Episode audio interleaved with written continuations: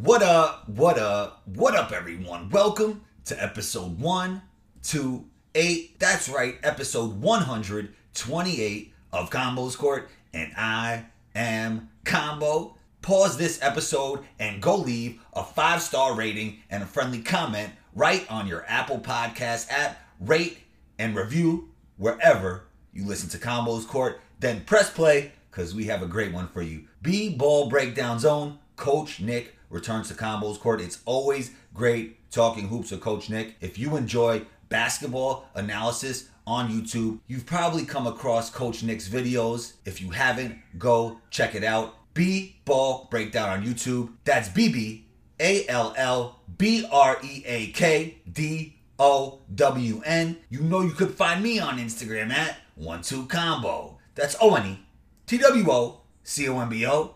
Intro music by Luca Beats. Let's get into it.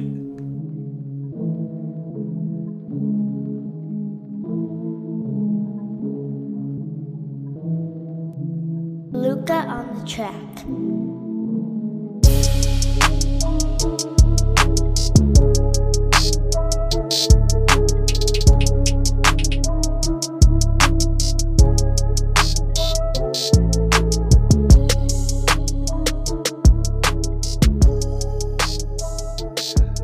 Coach Nick, B-ball breakdown. Welcome back to Combos Court, man. How you feeling today?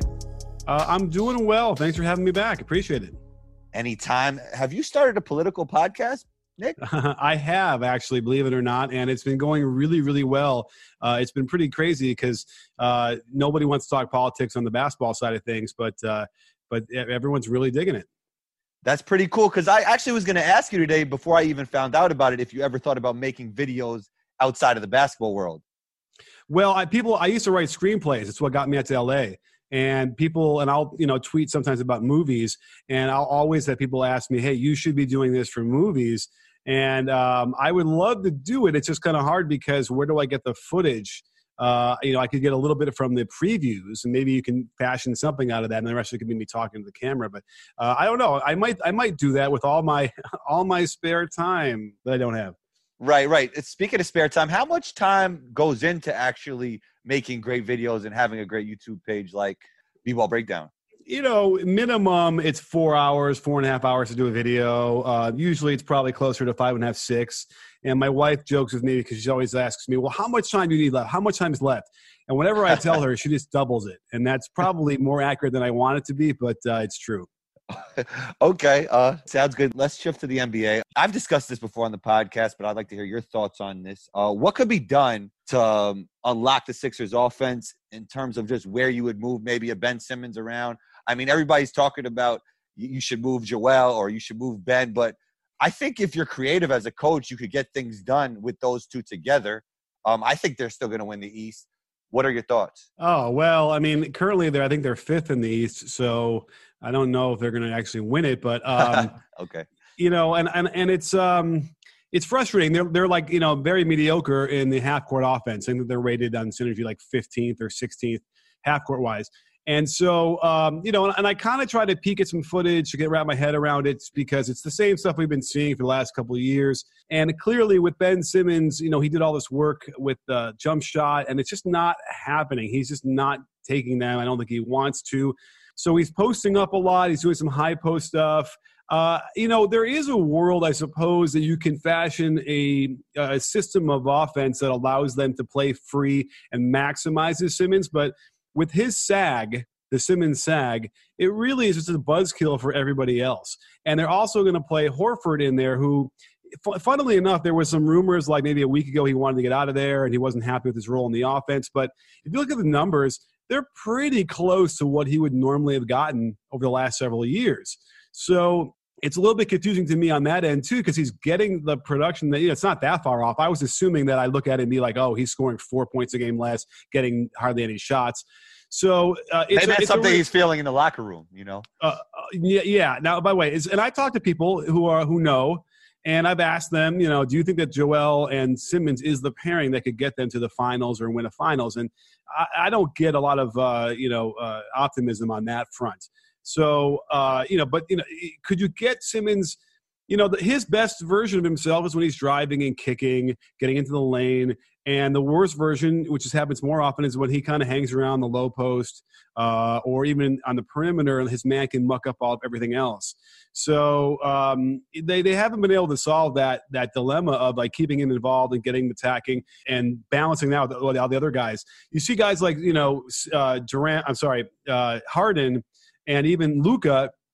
they control the show and they fill up the box score like no other. Right. Uh, but but the biggest reason is that they can shoot it, and that spreads everything out. And without that, we get what we have with Simmons, which is you know talent. But um, I think it's a problem, and I don't know if it's ever going to be solved. Do you feel there's something that they could do, like maybe run Simmons off screens and get him flashing to the high post, or just anything from a tactical standpoint? Sure. I mean, I think that him coming off of handoffs for so I'm, Okay. I'm like I love handoffs and get him on the uh, you know in the right corner so he can come off with a left hand dribble. Although he's you know pretty good at the right one too, and he's got this still this weird fetish about shooting all everything right handed near the rim. But um, Right. either way, for some reason, coming off a pin down into a handoff in pistol action to me, it, it just screams like that's where they could get him going more. Now again, you can't do that every time, but they certainly can increase that a lot.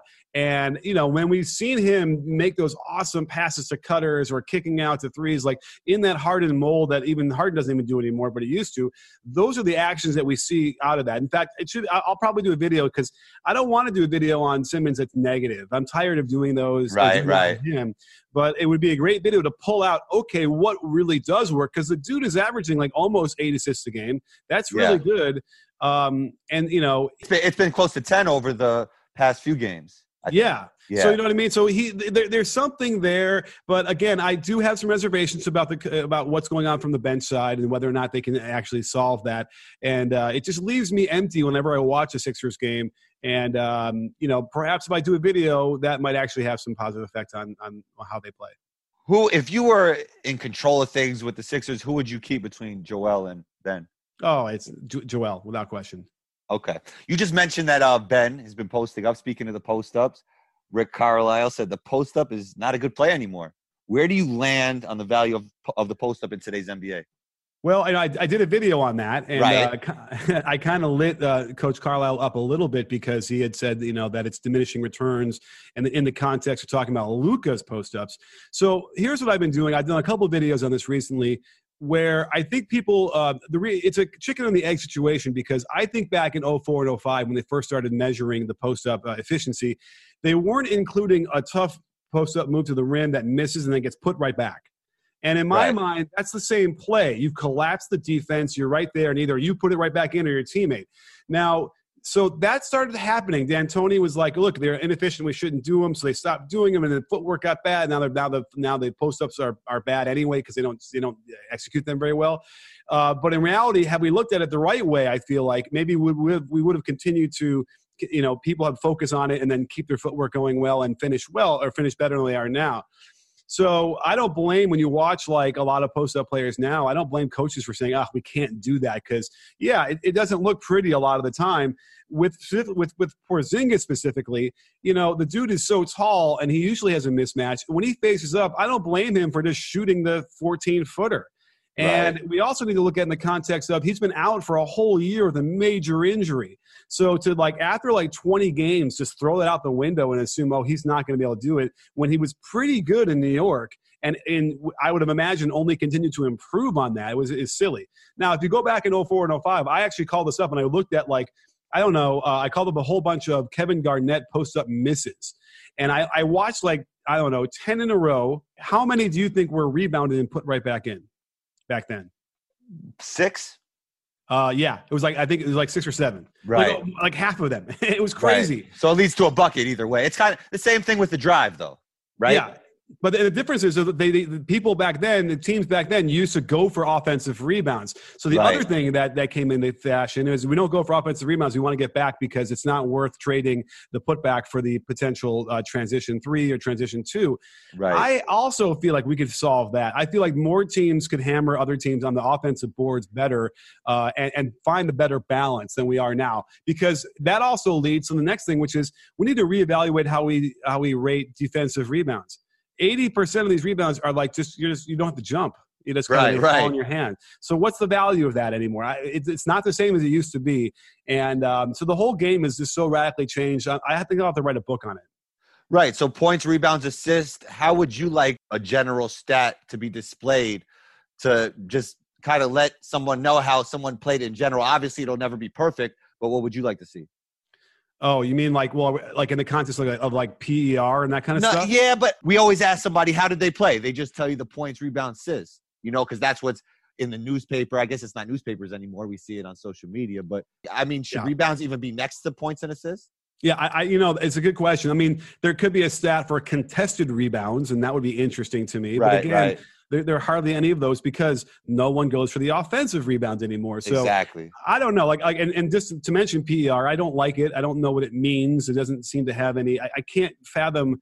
It, it never made sense to me anyway. It's a whole bunch of just things mashed all together. So I think it's you know luckily because it's hard to uh, to evaluate that things. That's probably why you know I'm my, I have some popularity because you need the eyes on there. You need the footage to look at it to really figure out because there's plenty of games for plenty of players with, with pretty gaudy stats that end up I don't think having a good game. Do you like the plus minus stat? Uh, I, I like it when it only when I can manipulate it in my favor to make a point that I want to make. I wanted to shift to Zion. Um, there's been reports that he's relearning how to run. That seems like a daunting task because I know how hard it is to try and even tweak your jump shot a little bit. What are your thoughts on that? Yeah. Well, you know, we used to say, I, I mean, and probably still exists now.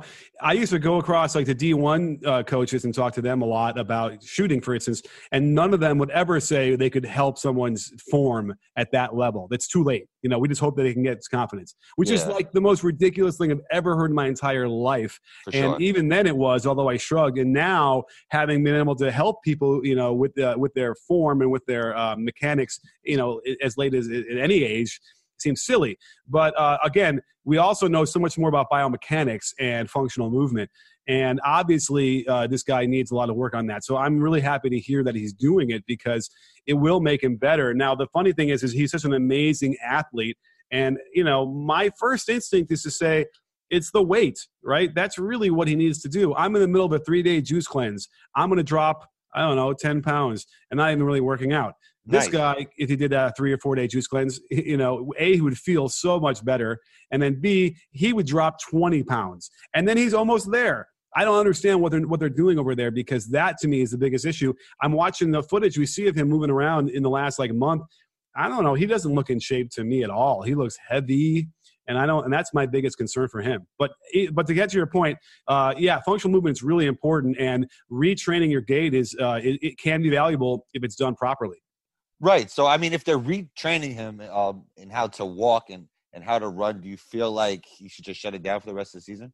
Oh no! I mean, it sounds like he already wants to come back, and they're going to put pressure. And if if Lonzo keeps playing well, maybe they're in some of these games. Look, I had predicted they were going to be in the playoffs. They were going to be really tough uh, with Zion.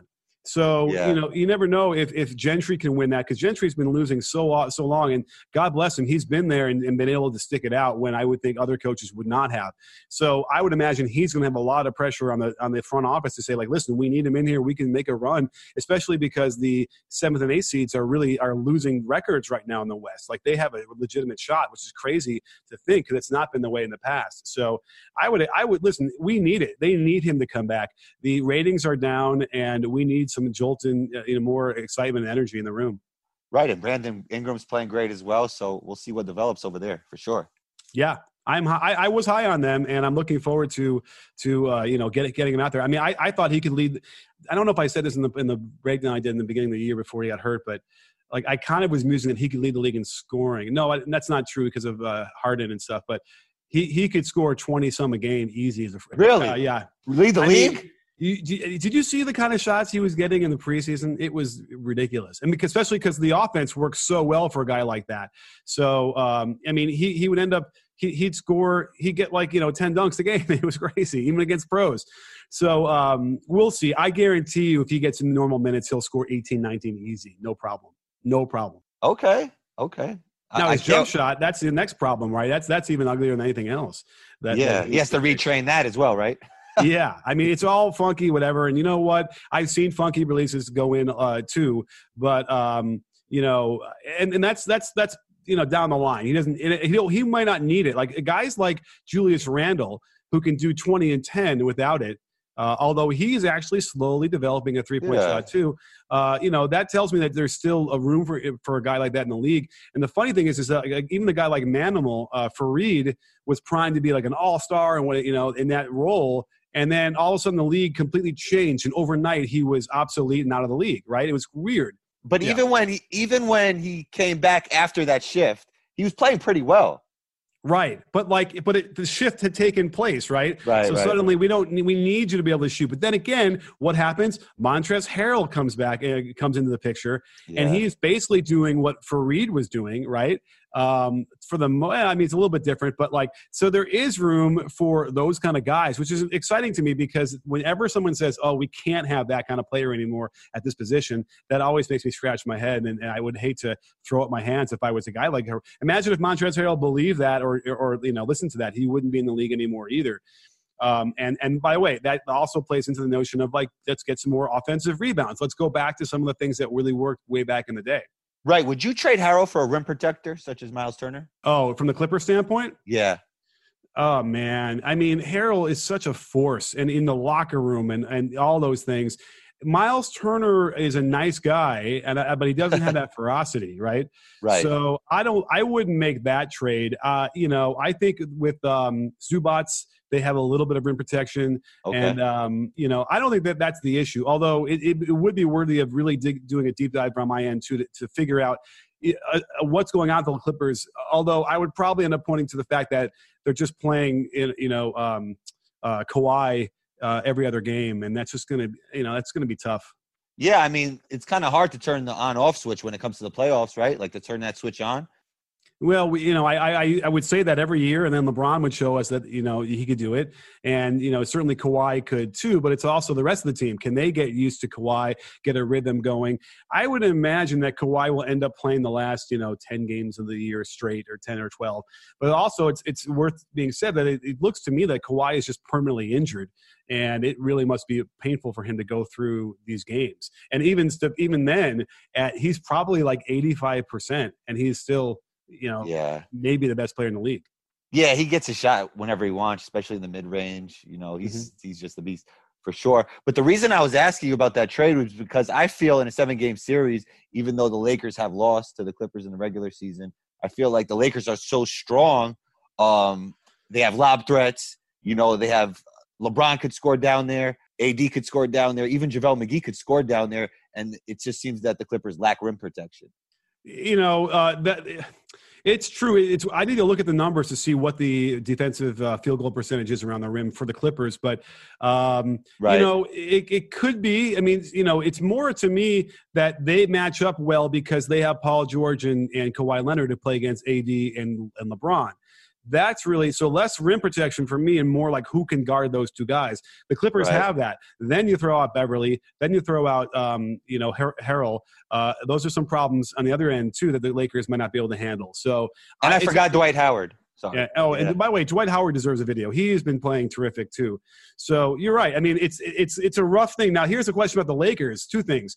One is, you know, they almost exclusively go down to the low post down the stretch in close games, and it's a it's another one of those throwbacks, a delightful throwback. But I don't know if you can trade twos for threes against a good team in the conference finals. That might be tough down the stretch of the games. So uh, that keeps my my uh, ears up.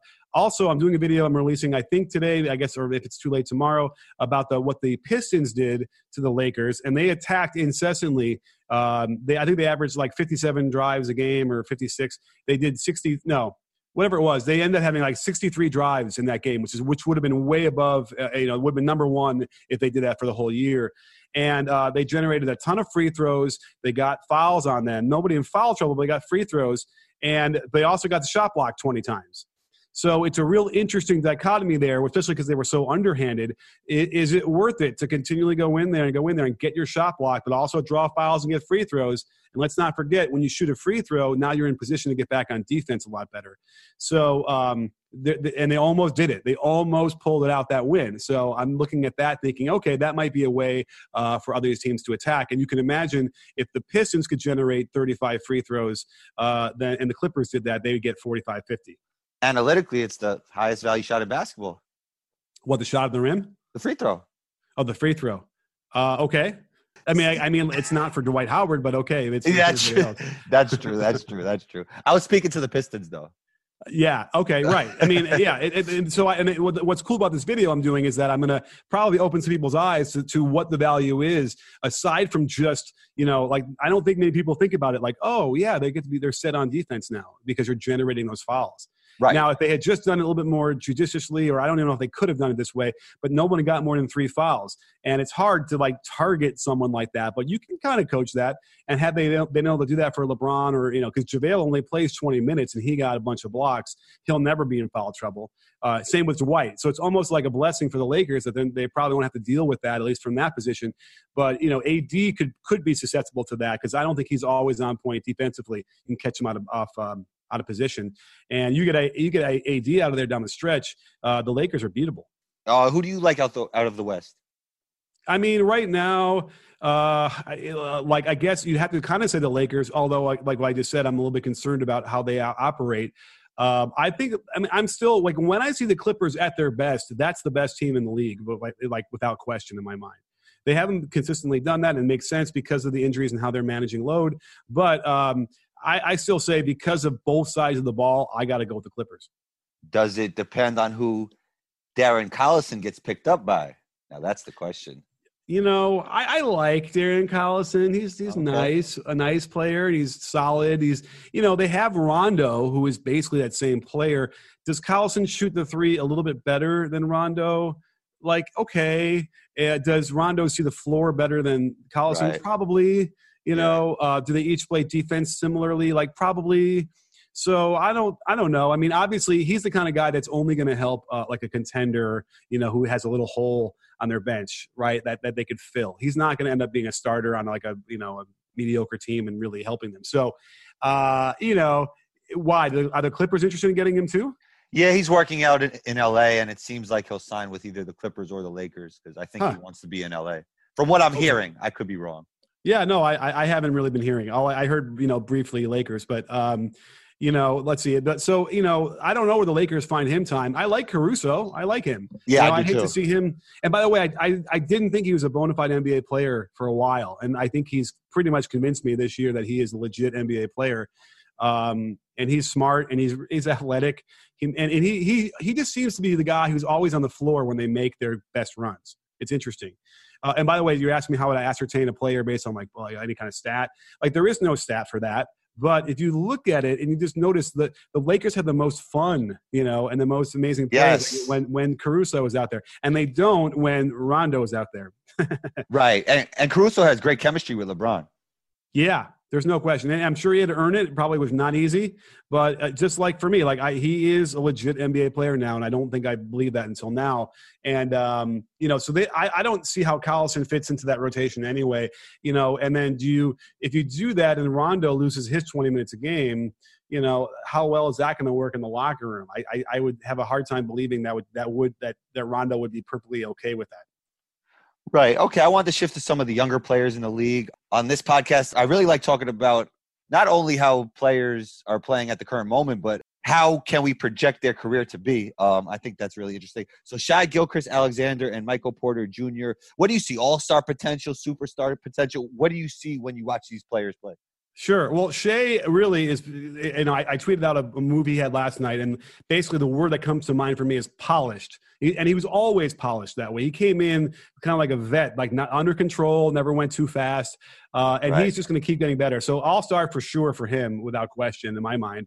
Uh, and he's leading a, an OKC team that's surprising everybody, and he's part of the best three man uh, um, three man lineup in the NBA. They're like him, and it's weird. It's a three guard lineup. Him, Schroeder and uh, CP3, it's like a plus 32.4 net rating or something crazy like that. So um, love him. He's going to be great. He is he, he's he's already really really good. He can pass as well.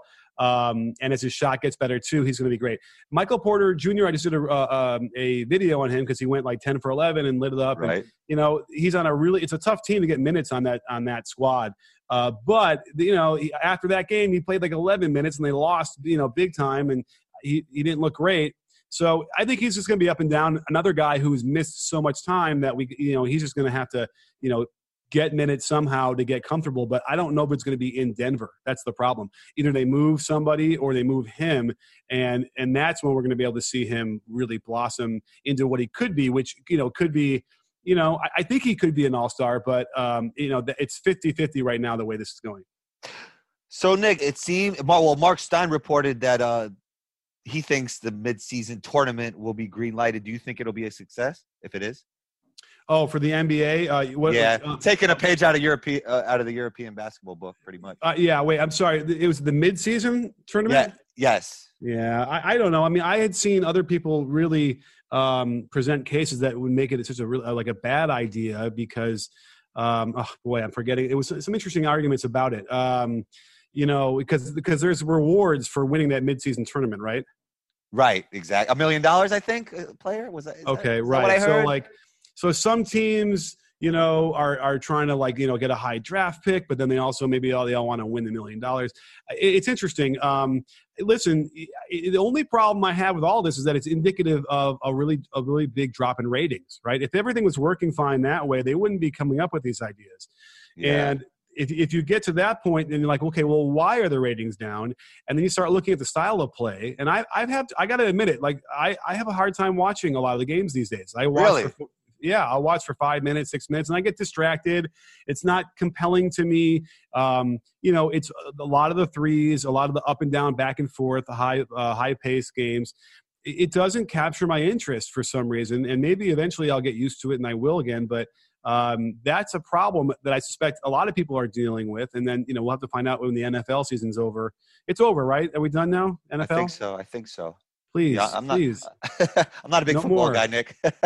um, so you know that'll that'll probably give him a little bit of an uptick, but yeah, it's it's so that's that's my my main concern is that the game is moving somewhere, and it could just be a natural ebb until everybody kind of gets used to it and then finds ways to get back into it, and then the ratings go back up. But um, it's quite possible that it might never, you know, it might never capture the imagination like it used to because of the way the play, the game is played. Yeah, I think a lot of it is that the under 30 crowd, they just pay more attention to YouTube. Uh, b- by the way, make sure you go subscribe to uh, B-Ball Breakdown on YouTube. But, you know, it just things with a shorter form content, you know? Well, also, it's ridiculous that if I'm in LA and I fire, I'm on, I'm like at a restaurant and I fire up my phone to watch a minute of the Lakers, I can't on the League right. Pass app. Yeah, there's there's issues with it, right? Yeah, like well, no, I mean, it won't, it's blacked out, and then I have to. If I have Spectrum, then I can kind of get the Spectrum app. But by the way, I, I, was recording it on my uh, my DVR, so I fire up my DVR app, and it's I can't watch it that way. It won't let oh me watch it. It's, it's blacked out that way. So it's like that's insane. And then when the game's over, if I want to watch Lakers game, I got to wait three days because I'm local in LA. Now, you know, multiply that across anybody living in any of their cities. What is that? What's that about? Why would they ever like forbid anybody from that long or watching a game on League Pass after the game is over? It's insane.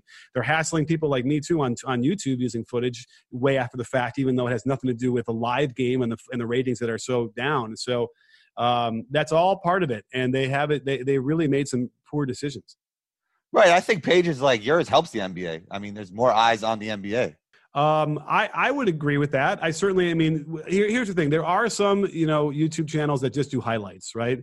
Right. And right. I get that. If, if they're if they're not really doing anything, you know, to to add to the footage, you know, then I get it. The NBA would want them to go to the NBA's YouTube page to watch that, and there's money to be made just from the YouTube side on their end. So I get that too. Um, you know, what I do though, I feel like is pretty significantly different, and add, and I'm adding a lot to it. So yeah, like I, I you know, I hopefully I'm not going to get hassled too much for that, but um, and it would be silly because again, I'm not taking live views away from anybody. My videos, heck, the video I'm doing on the on the Pistons Lakers game, the game was played on Sunday. It's Tuesday. Like, right. I'm not taking any views away from that. Right. I'm looking forward to that video. Um, Nick, it's always great having you on the show. You're always welcome back. Where can we find you? Well, you can find me uh, B-ball breakdown anywhere. So if you type in B-ball on YouTube, it'll probably autofill to B-ball breakdown simply because I've been around for that long. Uh, and then Twitter is always fun, and you can always I, I respond mostly there. Instagram's another big place where I've been doing a lot of cool stuff recently. So follow me over there. And by the way, the, really quickly, the political podcast is called the Muckrake Political Podcast. And if you want to check that out, it's a really good deep dive into what the politics of today. But we also go into the history too and give you some context of where we are and how we got there. All of that sounds great. Thanks for coming on the show, Nick. You're always welcome back. Talk soon. You got it. Thank you for listening to Combos Court and big shouts to Coach Nick for joining in. We appreciate you. If you would like to support this podcast, there's a few ways you could do so. First off, you could rate, review, and punch down on that subscribe button right on your Apple Podcast app. You could share this episode via social media or word of mouth, or you could become a Combos Court patron. I'll leave a link in the description for that. Appreciate the continued support and be on the lookout for episode 129 Combo out.